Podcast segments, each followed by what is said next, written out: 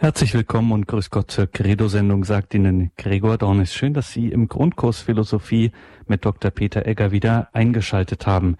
Wir sind da ja gerade hier im Grundkurs Philosophie in der Renaissance. Die Aufklärung morgen dämmert schon mächtig, also wir sind in einer waschechten Achsenzeit. Da dreht sich die soeben kopernikanisch gewendete Erde um die Sonne und tritt sozusagen in der Kurve nochmal aufs Gaspedal und beschleunigt fast vergleichbar mit unseren Tagen, Erfindungen, Entdeckungen, Eroberungen, die ganze bekannte Welt macht und tut. Naja, und solche Zeiten, das sind nicht die der minutiösen philosophischen Synthesen, Systeme und Summen, sondern solche Zeiten sind in der Philosophie geradezu naturgesetzlich die Stunde der Draufgänger und Virtuosen, der Athleten und Entdecker. Es ist die Zeit kreativer, verwegener, origineller Theorien und Gedanken, wie wir das schon die letzten Male gehört haben. Es wird wieder spannend, das darf ich Ihnen versprechen. Freuen Sie sich also auf diese Stunde mit Dr. Peter Egger aus Brixen in Südtirol, dem wir diesen Grundkurs Philosophie verdanken. Auch heute, heute haben wir ihn am Telefon in Brixen zugeschaltet. Grüß Gott und guten Abend, Dr. Egger. Grüß Gott und guten Abend. Dr. Egger, wir freuen uns auf diese Stunde. Wir sind sehr gespannt, was Sie uns heute wieder zu sagen haben, wenn Sie uns mitnehmen in diese Zeit der Philosophiegeschichte. Und wie immer ist es gute Sitte in dieser Sendung, beginnen Sie Ihre Gedanken und Betrachtungen mit einem Gebet. Liebe Hörerinnen und Hörer, ich darf Sie auch meinerseits sehr herzlich zu dieser heutigen Sendung begrüßen und ich bedanke mich für diese spannende Zusammenfassung der Renaissance, die wir soeben gehört haben. Also ich habe selten in so wenigen Worten eine so kompakte Botschaft erfahren dürfen. Wir wollen nun mit einem Gebet beginnen, damit der Geist Gottes uns durch diese Sendung begleiten möge. Im Namen des Vaters und des Sohnes und des Heiligen Geistes. Amen. Komm, Heiliger Geist, und erfülle die Herzen deiner Gläubigen und entzünde in ihnen das Feuer deiner Liebe. Sende aus deinen Geist und alles wird neu geschaffen und du wirst das Angesicht der Erde erneuern. Dann wollten wir uns an die Mutter Gottes wenden und sie um ihre Fürbitte bitten. Gegrüßet seist du, Maria, voll der Gnade, der Herr ist mit dir, du bist gebenedeit unter den Frauen, und gebenedeit ist die Frucht deines Leibes, Jesus. Heilige Maria, Mutter Gottes, bitte für uns Sünder, jetzt und in der Stunde unseres Todes. Amen. Dann wollen wir auch die Engel bitten, dass sie uns begleiten und beschützen. Engel Gottes, unsere Beschützer, denen des höchsten Vater Liebe uns anvertraut hat, erleuchtet, beschützt, regiert und leitet uns. Amen. Und zum Schluss wenden wir uns noch an unsere himmlischen Freunde, an die Heiligen und Seligen und bitten einige von ihnen, dass sie für uns eintreten. Heiliger Augustinus, bitte für uns. Heiliger Thomas von Aquin, bitte für uns. Heilige Edith Stein, bitte für uns. Seliger Kardinal Newman, bitte für uns. Und Heiliger Papst Johannes Paul II, bitte für uns. Im Namen des Vaters und des Sohnes und des Heiligen Geistes. Amen. Liebe Hörerinnen und Hörer, wir waren also, wie wir schon gehört haben, mitten in der Renaissance eine Zeit des Aufbruchs und eine Zeit der Wende. Herr Dr. Dörner hat das wunderbar zum Ausdruck gebracht. Es sind also bahnbrechende Gedanken, die entwickelt werden und diese Gedanken, die bestimmen die europäische und auch die gesamte Welt bis heute. Und da haben wir mal hineingeschaut in die Politik und da haben wir uns in den letzten Sendungen mit einigen Pionieren der Politikwissenschaften oder mit einem, einigen der Vorläufer der Politikwissenschaften beschäftigt. Ein ganz besonderes Kaliber war Niccolo Machiavelli. Der hat versucht, in seinem berühmten Werk Il Principe, der Fürst, zu zeigen, wie man die Macht gewinnt und wie man sie erhält. Und das Neue daran war, dass dazu jedes Mittel erlaubt ist. Der Zweck heiligt die Mittel. Dann haben wir von einem zweiten Mann gehört, nämlich von Jean Baudin, der den Absolutismus theoretisch entwickelt hat und damit zu einer Überzeugung gekommen ist, die zwei Jahrhunderte lang die europäische Politik bestimmen sollte. Er war der Ansicht, dass die beste Regierungsform die sei, wenn an der Spitze ein absoluter Monarch steht, der das Land von oben nach unten regiert.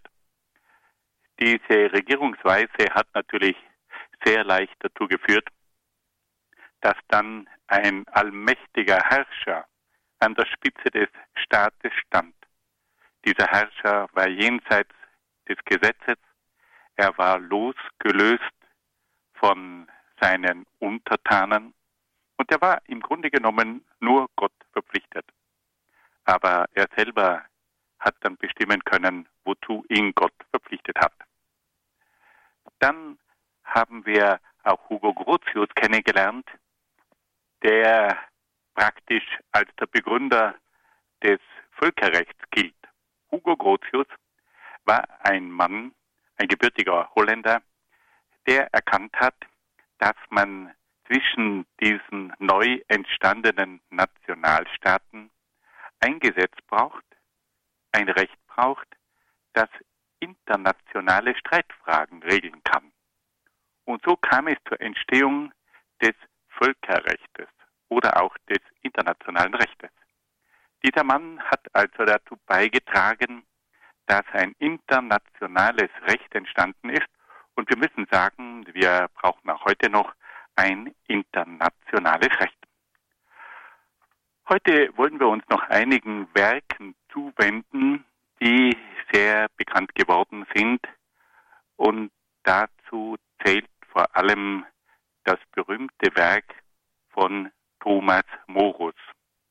Im Zusammenhang mit diesen politischen Theorien von Machiavelli, von Baudin, von Hugo Grotius ist es einfach unerlässlich, dass man auch einige Grundgedanken der politischen Denker im Bereich des Humanismus noch ein bisschen vermittelt.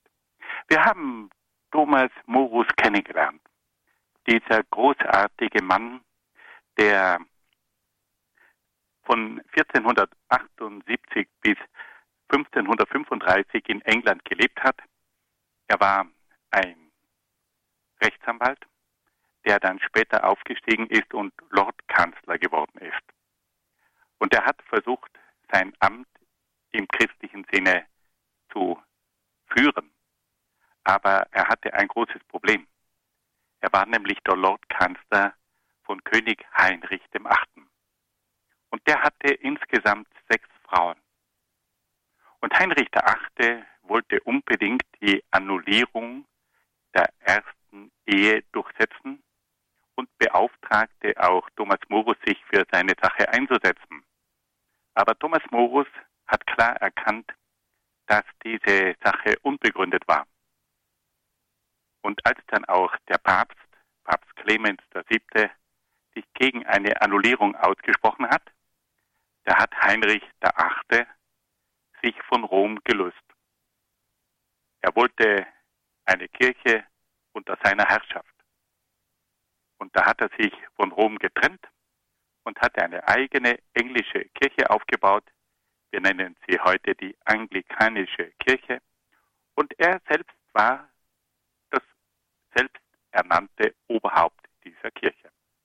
Und er verlangte nun von seinen Untertanen, einen Treueeid auf ihn als das Oberhaupt der Kirche, der sogenannte Suprematseid. Und man kann sagen, dass alle mächtigen Männer und auch die Bischöfe umgefallen sind und diesen Eid geleistet haben. Nur zwei Männer waren nicht dabei. John Fisher, ein Bischof, und Thomas Morus, der Lordkanzler. Die haben den Eid verweigert. Es kam dann zu großen Spannungen. Thomas Morus ist von seinem Amt zurückgetreten, aber das hat nicht genügt. Man hat ihn dann ins Gefängnis geworfen, in den berüchtigten Tower, und dort musste er dann ein Jahr lang in einem Verlies schmachten, bis man ihn dann enthauptet hat. Thomas Morus ist ein Heiliger. Er war in der Politik der Mann, der sich nicht beugen ließ. Aber er war gleichzeitig auch ein Mann, der sich für das Soziale sehr eingesetzt hat. Und er ging oft als Lordkanzler am Abend durch die Elendsviertel, dort wo ihn niemand erkennen konnte, ging er in die Häuser der Armen und hat Almosen verteilt. Und er hat immer wieder arme Menschen auch eingeladen zu seinem Tisch. Und er war als Richter, der er jahrelang gewesen war, auch informiert über die vielen sozialen Ungerechtigkeiten, die in England herrschten. Und da hat er nun zur Feder gegriffen und ein ganz berühmtes Buch geschrieben, das den Titel trägt Utopia.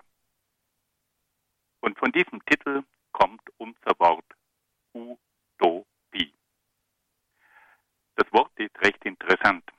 Das Wort Utopia ist ein Kunstwort und besteht aus zwei griechischen Wörtern. Da steckt das Wort U und das Wort Topos drinnen. U heißt kein oder nichts und Topos heißt Ort. Die Utopie bedeutet also, dass es sich um einen Zustand, um ein Ideal handelt, das an keinem Ort verwirklicht werden kann. Wenn man sagt, das ist eine Utopie, dann heißt das ganz wortwörtlich, du bewegst dich auf einem Ort, den es gar nicht gibt. Denn das, was du möchtest, gibt es eigentlich nirgends. Man könnte Utopie auch übersetzen mit nirgendwo. Du hast Vorstellungen, die sind jenseits der Realität. Die gibt es nirgendwo. Und, wegen, und deswegen ist das eine Utopie. Und wenn wir sagen, das ist utopisch, dann heißt es, das gibt es nirgends. Das ist verrückt. Das ist jenseits der Realität. Und wenn man sagt, du bist ein Utopist, dann heißt es, du lebst außerhalb der Realität. Du lebst im Nirgendwo. Das, was du möchtest, was du erträumst, das gibt es nicht. Das entspricht nicht der Realität. Das ist außerhalb der Realität. Das ist nirgendwo zu verwirklichen. So viel zu diesem berühmten Wort. Jetzt wollen wir mal ein bisschen hineinschauen in diese Utopie oder in dieses Werk Utopia. Thomas Morus erweist sich in diesem Werk als ein scharfsinniger Kritiker der sozialen Missstände. Die erste Hälfte dieses Buches, das Sie alle einmal lesen sollten, das ist ein kleines Büchlein und es ist auch im Handel erhältlich. Bei Reklam gibt es eine recht gute Ausgabe dieses Büchleins von Thomas Morus, die Utopia. Die weist auf die Missstände in England hin. Besonders zeigt sich das, wenn Thomas Morus die verschiedenen Missstände der oberen Gesellschaftsschichten unter die Lupe nimmt. Thomas Morus weist auf den Zusammenhang hin, der zwischen der Misswirtschaft, der Arbeitslosigkeit und der Kriminalität besteht. Er sagt, wenn Misswirtschaft betrieben wird, dann kommt es zwangsläufig zur Arbeitslosigkeit und die Folge davon ist die Kriminalität. Wenn ein Mensch kein Geld bekommt, dann wird er kriminell. Er hat das immer wieder als Richter erlebt, dass Menschen angeklagt wurden. Und wie er dann den Fall untersucht hat, konnte er feststellen, dass es sich dabei um Habenichtse äh, ge gegangen ist und dass diese Menschen deswegen gestohlen haben, weil sie Hunger hatten, weil sie keine Arbeit hatten, weil sie nicht die Möglichkeit hatten, sich etwas zu verdienen. Thomas Morus sagt also, es gibt einen Zusammenhang zwischen Misswirtschaft, Arbeitslosigkeit und Kriminalität. Und er sagt, man kann nicht einfach die Kriminalität anprangern, man muss versuchen, die Ursachen einer bestimmten Kriminalität zu erkennen und zu beheben. Wenn ordentlich gewirtschaftet wird und es möglich ist, eine Arbeit zu bekommen, dann verringert sich die Kriminalität ganz von selbst. Natürlich lässt sich nicht die gesamte Kriminalität auf diese Art und Weise erklären und begründen. Aber dass es auch Kriminalität aus diesem Grund geben kann, das ist unbestritten.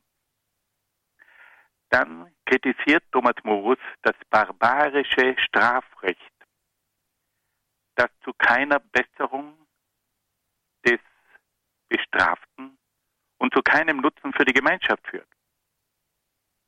Es hat damals ein barbarisches Strafrecht gegeben. Wenn man sich vorstellt, dass in der Zeit von Heinrich VIII. 40.000 Todesurteile vollstreckt wurden. Und dass man die Menschen nicht nur aufgehängt hat, man hat sie gevierteilt, man hat sie gefoltert, man hat sie gerädert. Und da stellt sich nun der Humanist Thomas Morus die Frage, was soll denn ein solches barbarisches Strafrecht bringen? Das führt ja nicht zur Besserung des Bestraften. Und es führt zu keinem Nutzen für die Gemeinschaft. Hier ist bereits ein Ansatz zu erkennen, der dann später zu einer Änderung des Strafrechtes geführt hat. Hier wird bereits etwas angedeutet, was dann bei dem berühmten Strafrechtler Cesare Beccaria in der Aufklärung dann umgesetzt wird. Also Thomas Morus sagt, das Strafrecht muss auch darauf ausgerichtet sein, dass der Bestrafte sich dadurch bessert. Und die Strafe soll auch so ausfallen, dass sie zu einem Nutzen für die Gemeinschaft führt. Diese Sträflinge sollen in einer Weise eingesetzt werden, dass sie auch der Gemeinschaft einen Nutzen bringen durch ihre Sträflingsarbeit. Dann prangert Thomas Morus die Macht und Habgier der Fürsten an, die ständig Kriege heraufbeschwören. Auch das ist ganz typisch für die Zeit der Renaissance. Wie viele Kriege hat es da gegeben? Die Fürsten haben Kriege geführt, um ihre eigene Macht auszuweiten. Wir haben es ja bei Machiavelli gehört, dort wird es ja beschrieben, wie das funktioniert. Und hier kommt Thomas Morus von der anderen Seite. Hier kommt der Humanist und sagt, das kann doch nicht wahre Politik sein. Es geht doch nicht darum, dass der Fürst seine Machtgier auslebt und dass die Habgier seine Politik bestimmt. Es kommt dadurch ständig zu Kriegen. Es kommt dadurch ständig zu Konflikten. Und wir können gerade in der Zeit der Renaissance feststellen, dass es eine ganze Menge von Kriegen gegeben hat zwischen den Fürstentümern, zwischen den Kleinstaaten, aber auch schon zwischen den Nationalstaaten. Thomas Morus hat am Anfang der Neuzeit diese Politik angeprangert, bei der es nur um Macht und um Habgier geht. Und war damit der geistige Gegenspieler von Niccolò Machiavelli. Dann stellt Thomas Morus auch fest, dass zu große Staatengebilde nicht mehr regiert werden können. Eine interessante Beobachtung. Er stellt fest, dass die Staatengebilde immer größer werden, aber dass sie mit der Zeit nicht mehr regiert werden können. Und das ist dann oft nur mehr mit einer absolutistischen Gewalt möglich ist, diese großen Gebilde unter Kontrolle zu halten. Man hat fast den Eindruck, wie wenn man hier das berühmte Werk von Ernst Friedrich Schumacher schon ein bisschen in den Blick bekäme. Small is beautiful. Das Kleine ist wunderbar. Die großen Staaten, die Makrostrukturen, wie man das auch nennt, die werden mit der Zeit unregierbar. Zurück zu den kleineren Gebilden, zurück zu den regionalen Größen, zurück zu den Mikrostrukturen. Also Thomas Morus hat bereits im frühen 16. Jahrhundert erkannt, dass allzu große Staatengebilde nicht mehr regiert werden können. Und er ist damit ein Vorläufer von Small is Beautiful, von diesem Gedanken, dass das Kleine schön ist und dass das Kleine besser regiert werden kann. Vielleicht müssen wir uns heute auch die Frage stellen, wie schaut denn das aus bei einem globalen Staatengebilde? Kann man das noch regieren? Oder gilt hier auch diese Überlegung von Thomas Morus? Und dann weist er auch darauf hin, dass die Herrscher sich immer wieder Übergriffe gegenüber den Untertanen leisten und dass die ohnmächtig sind und sich nicht gegen diese Übergriffe wehren können. Es gibt keinen Anwalt für die Kleinen und für die Schwachen. Die Großen tun, was sie wollen, und die Kleinen sind ihnen ausgeliefert. Diese Beobachtungen am Beginn des 16. Jahrhunderts, die rütteln uns auf, die stimmen uns nachdenklich, weil sich diese Dinge in einem viel größeren Ausmaß auch in der heutigen Zeit wiederholen. Nun wollen wir ein bisschen Musik hören.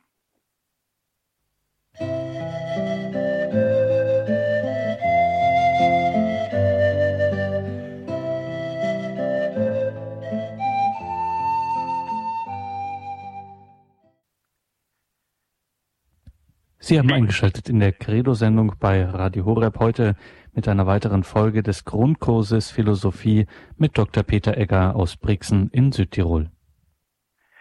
Liebe Hörerinnen und Hörer, wir waren also dabei, darüber nachzudenken, welche Thesen Thomas Morus bei seiner Kritik der damaligen gesellschaftlichen Verhältnisse aufgestellt hat. Und da kann man feststellen, dass er einige Dinge knapp beim Namen genannt hat, die auch heute noch von Aktualität sind.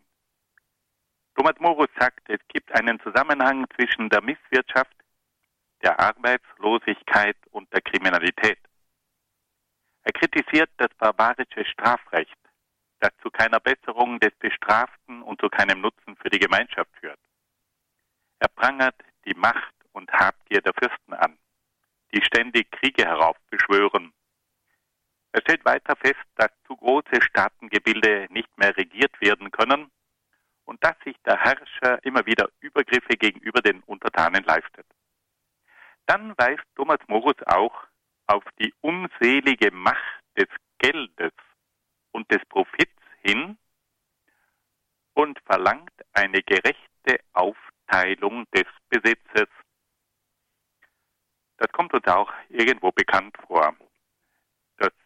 Geld wird zur unseligen Macht und der Profit regiert die Welt.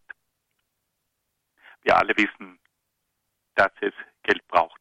Und wir alle wissen, dass eine Wirtschaft mit Profit arbeiten muss, damit sie wirklich ihren eigentlichen Sinn findet und ihre Aufgabe erfüllen kann. Aber wenn nun die Macht des Geldes für alles zum bestimmten Maßstab wird und wenn der Profit wichtiger wird als der Mensch, dann stimmt etwas nicht.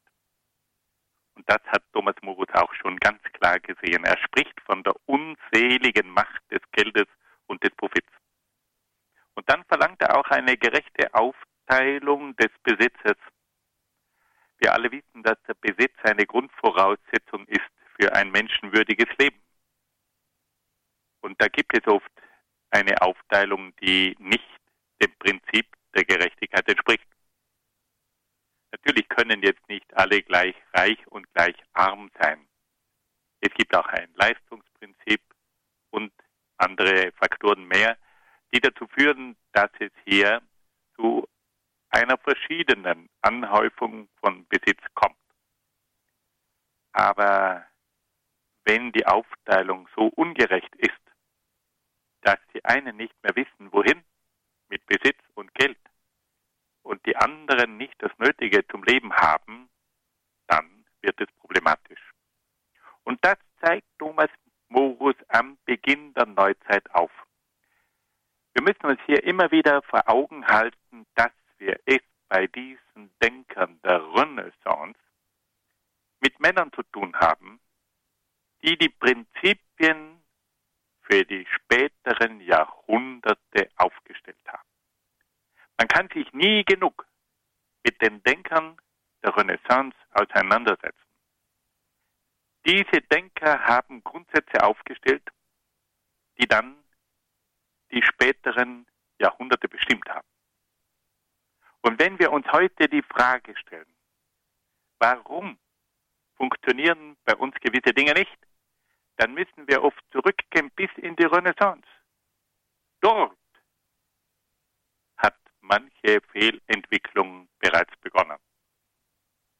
Und es ist dann immer interessant festzustellen, dass es damals auch Denker gegeben hat, die schon klar auf die falschen Prinzipien der damaligen Entwicklung hingewiesen haben. Und dass es damals schon Denker gegeben hat, die die Gesellschaft sehr kritisch analysiert haben, die festgestellt haben, woran es in dieser Gesellschaft gefehlt hat. Nun kommen wir zum zweiten Teil des berühmten Werkes von Thomas Morus und da versucht nun Thomas Morus eine Alternative zu entwickeln. Und da wird es nun in einem gewissen Sinn utopisch. Das Ganze ist in eine sehr sympathische Darstellung eingekleidet. Und zwar geht es darum, dass ein weit gereister Mann berichtet, dass er auf einer unbekannten Insel gelandet ist. Diese Insel, die ist auf keiner Karte zu finden. Die scheint in keinem Atlas auf. Diese unbekannte Insel ist nirgendwo. Und diese unbekannte Insel, auf der es so wunderbar zugeht, das ist die Insel Utopia. Und da schreibt er nun, wie er mit seinem Schiff an der Küste dieser Insel anlegt, wie er dann das Schiff verlässt und diese Insel erkundet, die er noch nie gesehen hat, wo vor ihm noch kein Europäer hingekommen ist. Bedenken wir bitte, wir sind im Zeitalter der Entdeckungsreisen. Und da staunt er über die gesellschaftlichen Verhältnisse auf dieser Insel. Erstaunt, dass hier auf dieser Insel nirgendwo Zustände sind, von denen man in England nur träumen kann. Und was hat er denn da jetzt für Zustände entdeckt? Er berichtet, dass auf der Insel Utopia eine Arbeitszeit von 60 Stunden eingeführt wurde, damit alle Menschen noch genügend Zeit haben für Muße, für Freizeit, für Freundschaften und ähnliches mehr. Also er sagt, in England, da arbeiten die Leute, da schuften die Leute, da machen sich die Leute kaputt. Und die Menschen auf der Insel Utopia, die haben beschlossen, bei uns gibt es eine Arbeitszeit von sechs Stunden und nicht mehr. Und in sechs Stunden schaffen es diese Leute, den Lebensunterhalt zu verdienen. Und es geht ihnen gut dabei. Sie haben auch noch Zeit für sich. Sie haben Zeit für die Familie, für die Gesellschaft, für die Kultur. Also eine Arbeitszeit von sechs Stunden.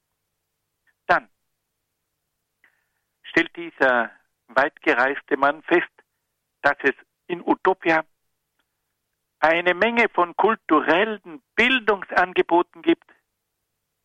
Bildungsangebote für die Freizeit, dass man also in der Freizeit sich mit Bildung und Kultur beschäftigt, dass man interessante Sachen studiert und liest.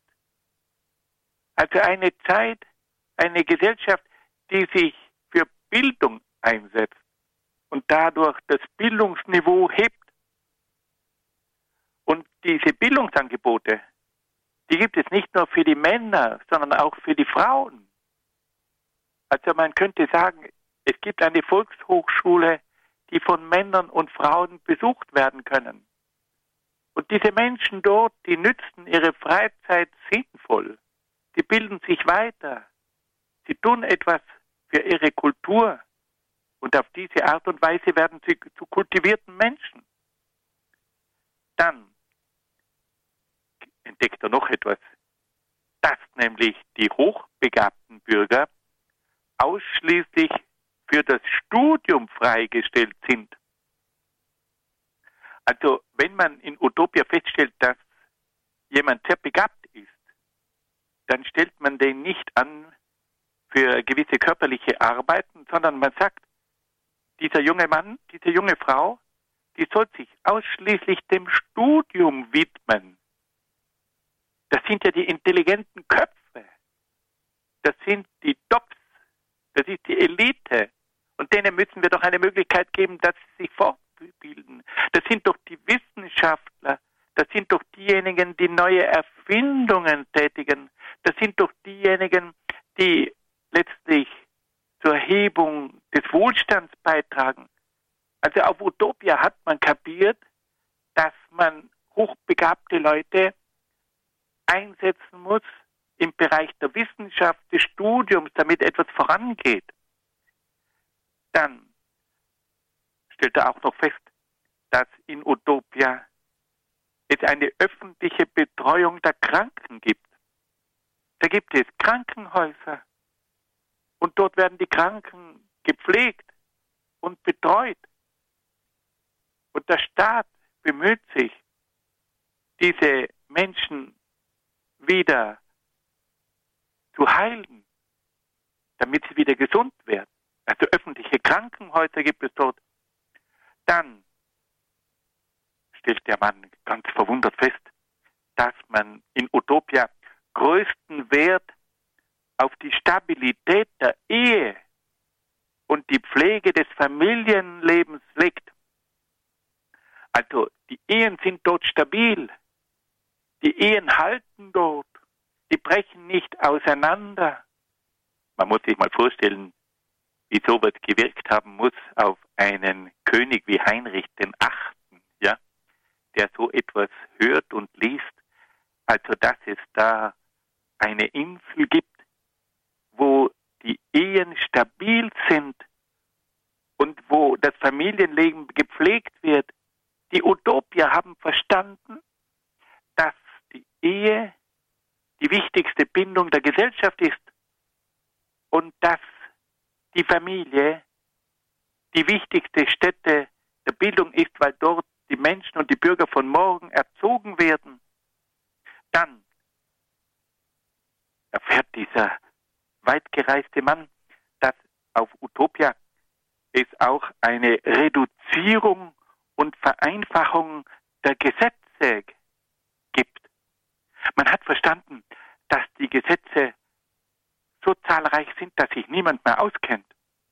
Sie haben festgestellt, dass es einen Dschungel von Gesetzen gibt und da haben diese Bürger beschlossen, wir reduzieren die Gesetze. Und dann werden die Gesetze auch vereinfacht, dass der normale Bürger sie verstehen kann. Und wenn er Gesetze durchliest, dann weiß er, um was es geht. Also eine ganz tolle Überlegung, die Gesetze werden reduziert und werden vereinfacht, damit jeder Bürger sich auch ohne Rechtsanwalt selbst verteidigen kann. Er braucht nicht einen Rechtsanwalt, sondern er hat so viel Rechtskenntnisse, dass er selbst sich verteidigen kann. Und schließlich haben die Bürger dieses fortschrittlichen Staates auch erkannt, dass es ohne Religion keine dauerhafte Ordnung und kein wirkliches Glück geben kann. Also die Religion ist ein ganz wesentlicher Faktor. Es braucht die Religion, damit der Mensch im Gewissen gebunden ist.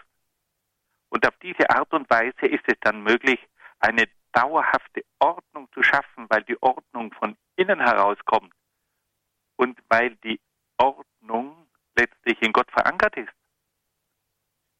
Und dann hat die Religion auch noch eine wichtige Aufgabe im Hinblick auf das Glück.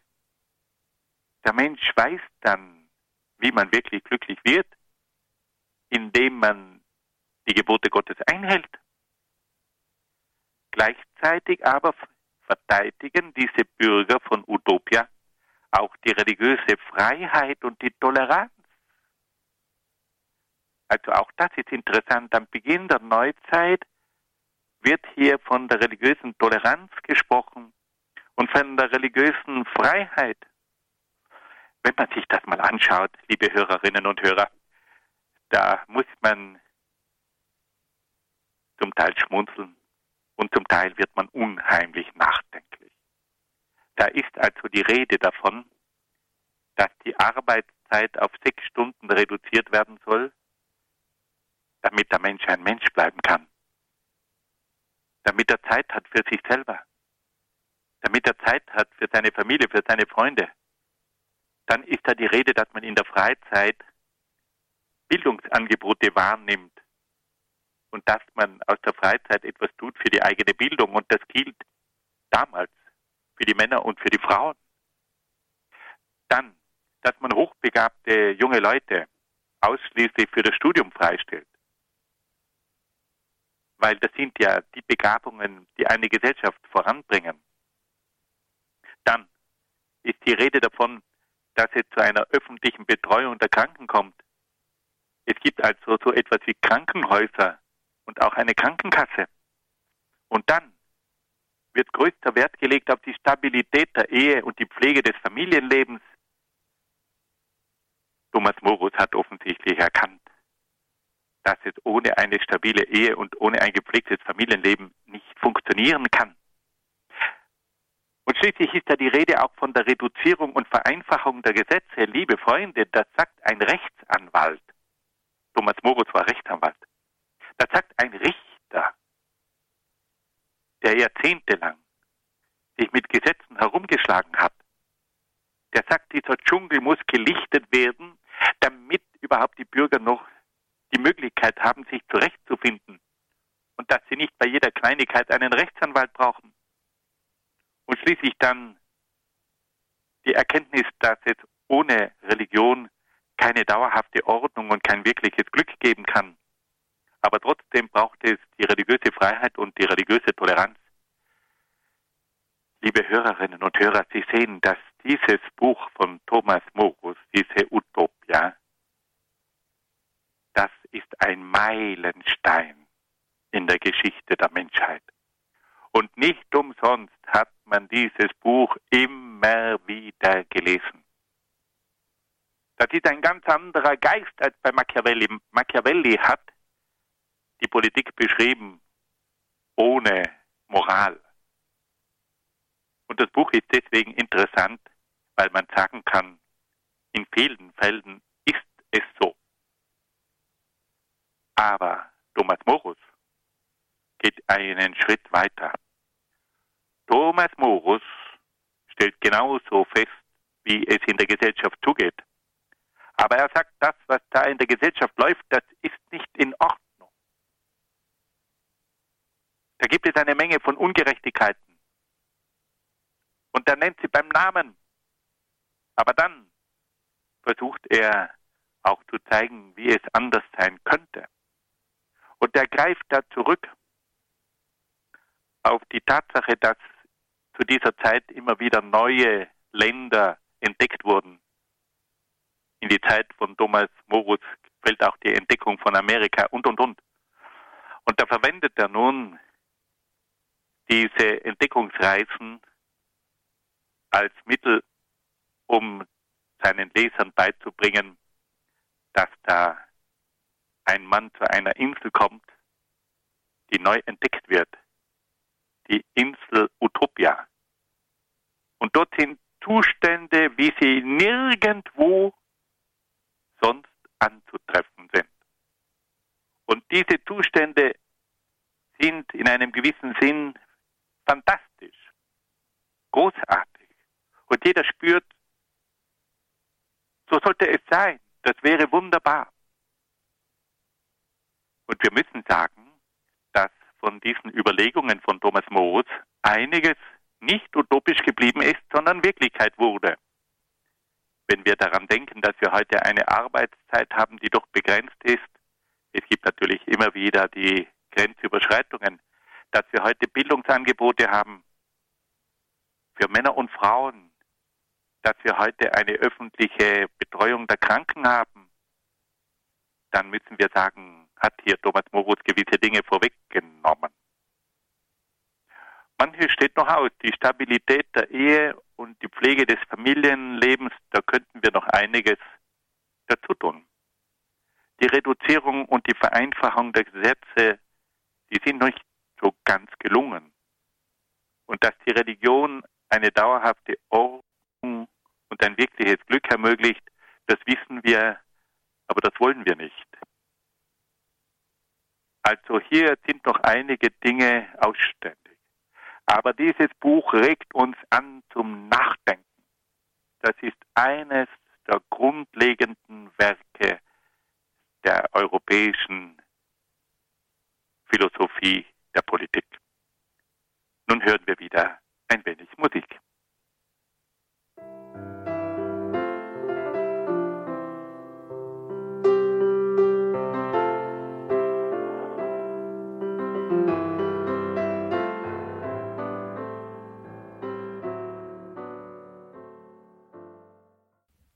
Grundkurs Philosophie in der Credo-Sendung bei Radio Horeb und Radio Maria. Sie hören Dr. Peter Egger aus Brixen in Südtirol. Liebe Hörerinnen und Hörer, wir wollen uns nun einer weiteren sogenannten Sozialutopie zuwenden, nämlich dem berühmten Werk Nova Atlantis von Francis Bacon. Wir haben Francis Bacon im Rahmen der Renaissance-Philosophie kennengelernt. Der Mann kommt aus England und hat von 1561 bis 1626 gelebt. Er war ein sehr ehrgeiziger Mann. Bereits mit 27 Jahren saß er im englischen Parlament und bereits im Alter von knapp 40 Jahren war er bereits Lordkanzler, also Ministerpräsident von England. Er war ein Mann ohne Skrupel und hat seine Gegner beseitigt, ohne mit der Wimper zu zucken. Aber gleichzeitig war er auch ein unheimlich heller Kopf und hat sich für verschiedene Fragen der Wissenschaft und der Technik interessiert und er hat vor allem etwas verstanden, dass die Politik die Wissenschaft und die Technik fördern muss. Er selber gilt als der Begründer einer neuen wissenschaftlichen Arbeitsweise. Er gilt als der Begründer der sogenannten induktiven Methode, die von einzelnen Beobachtungen der Wirklichkeit ausgeht und dann zu allgemeinen Gesetzen vorstößt. Er hat auch ganz klar erkannt, dass es nicht genügt, nur mit der Logik und mit der Dialektik gewisse wissenschaftliche Kenntnisse zu erwerben. Er sagt, es braucht immer auch das Experiment.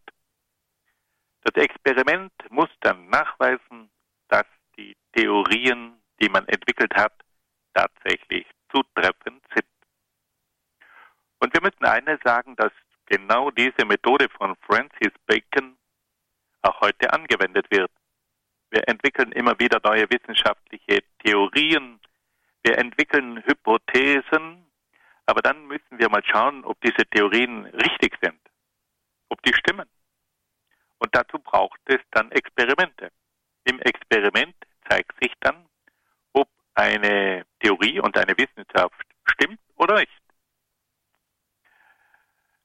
Bacon hat dann auch den berühmten Satz ausgesprochen, Wissen ist Macht. Er sagt, die Wissenschaft dient nicht nur der Erkenntnis, die Wissenschaft, die dient auch dazu, dass man über die Natur, über Hilfe des Wissens Macht ausüben kann. Das Wissen ist also nicht zweckfrei, sondern das Wissen hat ganz bestimmte Ziele und da geht es hauptsächlich darum, dass man sich die Natur untertan macht, dass man die Natur nützt. Und dieser Satz, der ist sehr umstritten. Die einen sagen, dass dieser Satz von Francis Bacon dazu beigetragen hat, dass man die Natur ausgebeutet hat. Die anderen sagen, dass er verstanden hat, dass man mit Hilfe des Wissens die Natur in den Dienst des Menschen stellen kann. Es gilt wohl das eine als auch das andere. Bacon hat dann eine eigene Schrift herausgegeben unter dem Titel Nova Atlantis und in dieser Schrift versucht er zu zeigen, wie man eine konzentrierte Art der Forschung betreiben könnte. Zunächst einmal, woher kommt der Name Nova Atlantis? Atlantis war eine Insel inmitten des Atlantischen Ozeans. Der Atlantik hat seinen Namen von dieser Insel. Das war eine sagenumwobene Insel, von der auch Platon berichtet. Und auf dieser Insel mitten im Atlantischen Ozean, da hat es eine ganz hochentwickelte Kultur gegeben. Das war eine Zivilisation, die weit höher entwickelt war als alle anderen. Doch dann ist diese Zivilisation zugrunde gegangen und diese Insel ist verschwunden. Man hat oft darüber gerätselt, wo diese Insel wirklich war. Die einen sagen, vielleicht war es wirklich eine Insel im Atlantik. Andere meinen, dass diese berühmte Insel mit dem Namen Atlantis gar nicht im Atlantischen Ozean gewesen sei, dass sie irgendwo im Ägäischen Meer zu suchen sei. Aber Atlantis war auf jeden Fall der Inbegriff einer ganz hochentwickelten Zivilisation. Und auf dieser Insel hat es, zumindest der Legende nach, also Wissenschaftler gegeben, die konzentriert geforscht haben und die durch diese koordinierte Forschung einen sehr hohen Stand der Wissenschaft erreicht haben. Und nun möchte Bacon ein Nova Atlantis. Er möchte eine neue Insel Atlantis schaffen. Und diese Insel, die ist natürlich wieder einmal weit weg. Die befindet sich außerhalb der Säulen des Herkules. Die Säulen des Herkules, das waren die Felsen von Gibraltar und von der afrikanischen Küste. Und wenn man sich durch Gibraltar vom Mittelmeer hinaus begeben hat in den Atlantik, dann musste man durch die sogenannten Säulen des Herkules durchfahren. Also man hat nach heutigem Sprachgebrauch die Meerenge von Gibraltar also durchquert und ist dann auf den großen Atlantik hinausgekommen. Und dort ganz weit draußen war diese Insel Nova Atlantis. Wir erinnern uns, wir sind also in der Zeit der Entdeckungsreifen. Und was passiert jetzt da? Auf dieser Insel, da gibt es eine Stadt. Und in dieser Stadt befindet sich ein staatlich finanziertes wissenschaftliches Zentrum. Und dieses wissenschaftliche Zentrum hat den Namen das Haus Salomon. Jeder von uns erinnert sich daran, dass König Salomon der Inbegriff der Weisheit war. Das salomonische Urteil, ein weises Urteil. Und so hat nun dieses wissenschaftliche Zentrum den Namen das Haus Salomons bekommen. Dort sitzen also die Weisen beisammen. Heute würde man sagen, so eine Art Think Tank, ein Dank, wo die besten Köpfe beisammen sind und die denken miteinander. In diesem Zentrum forscht eine Elite, die dem Gemeinwohl verpflichtet ist. Also es gibt eine Elite, eine Auswahl von Top-Leuten, die dem Gemeinwohl verpflichtet sind und für dieses Gemeinwohl versuchen, wissenschaftliche und technische Erkenntnisse zu erringen. Das Ziel dieser wissenschaftlichen und technischen Forschungen ist es, Bacon wortwörtlich, die Ursachen, Bewegungen und verborgenen Kräfte der Natur zu erkennen, die, die menschliche Herrschaft an die Grenzen des überhaupt Möglichen zu erweitern. Dieser Satz ist sehr berühmt und hält zwei grundlegende Aussagen. Also, das Ziel der wissenschaftlichen und technischen Forschungen ist es, die Ursachen, Bewegungen und verborgenen Kräfte der Natur zu erkennen. Und zwar mit dem Ziel, die menschliche Herrschaft an die Grenzen des überhaupt Möglichen zu erweitern. Die Wissenschaft soll also dazu dienen, dass der Mensch die Geheimnisse der Natur immer tiefer erkennt. Das zunehmende Wissen soll immer mehr zur Macht des Menschen über die Natur führen. Auf diese Weise stellt also die Sozialutopie von Francis Bacon die Vorwegnahme einer staatlich organisierten wissenschaftlich-technologischen Gesellschaft dar. Das ist also sehr bedeutsam. Dieser Mann hat verstanden, dass die Wissenschaft in den Dienst des Menschen zu stellen ist, dass diese Wissenschaft zu organisieren ist, aber dass diese Elite nicht für sich arbeiten darf, sondern für das Gemeinwohl. Und da kommen verschiedene grundlegende Überlegungen ins Spiel, die die Wissenschaft bis heute beachten sollte. Also auf der einen Seite, wir brauchen Wissen. Dieses Wissen soll zur Beherrschung der Natur führen.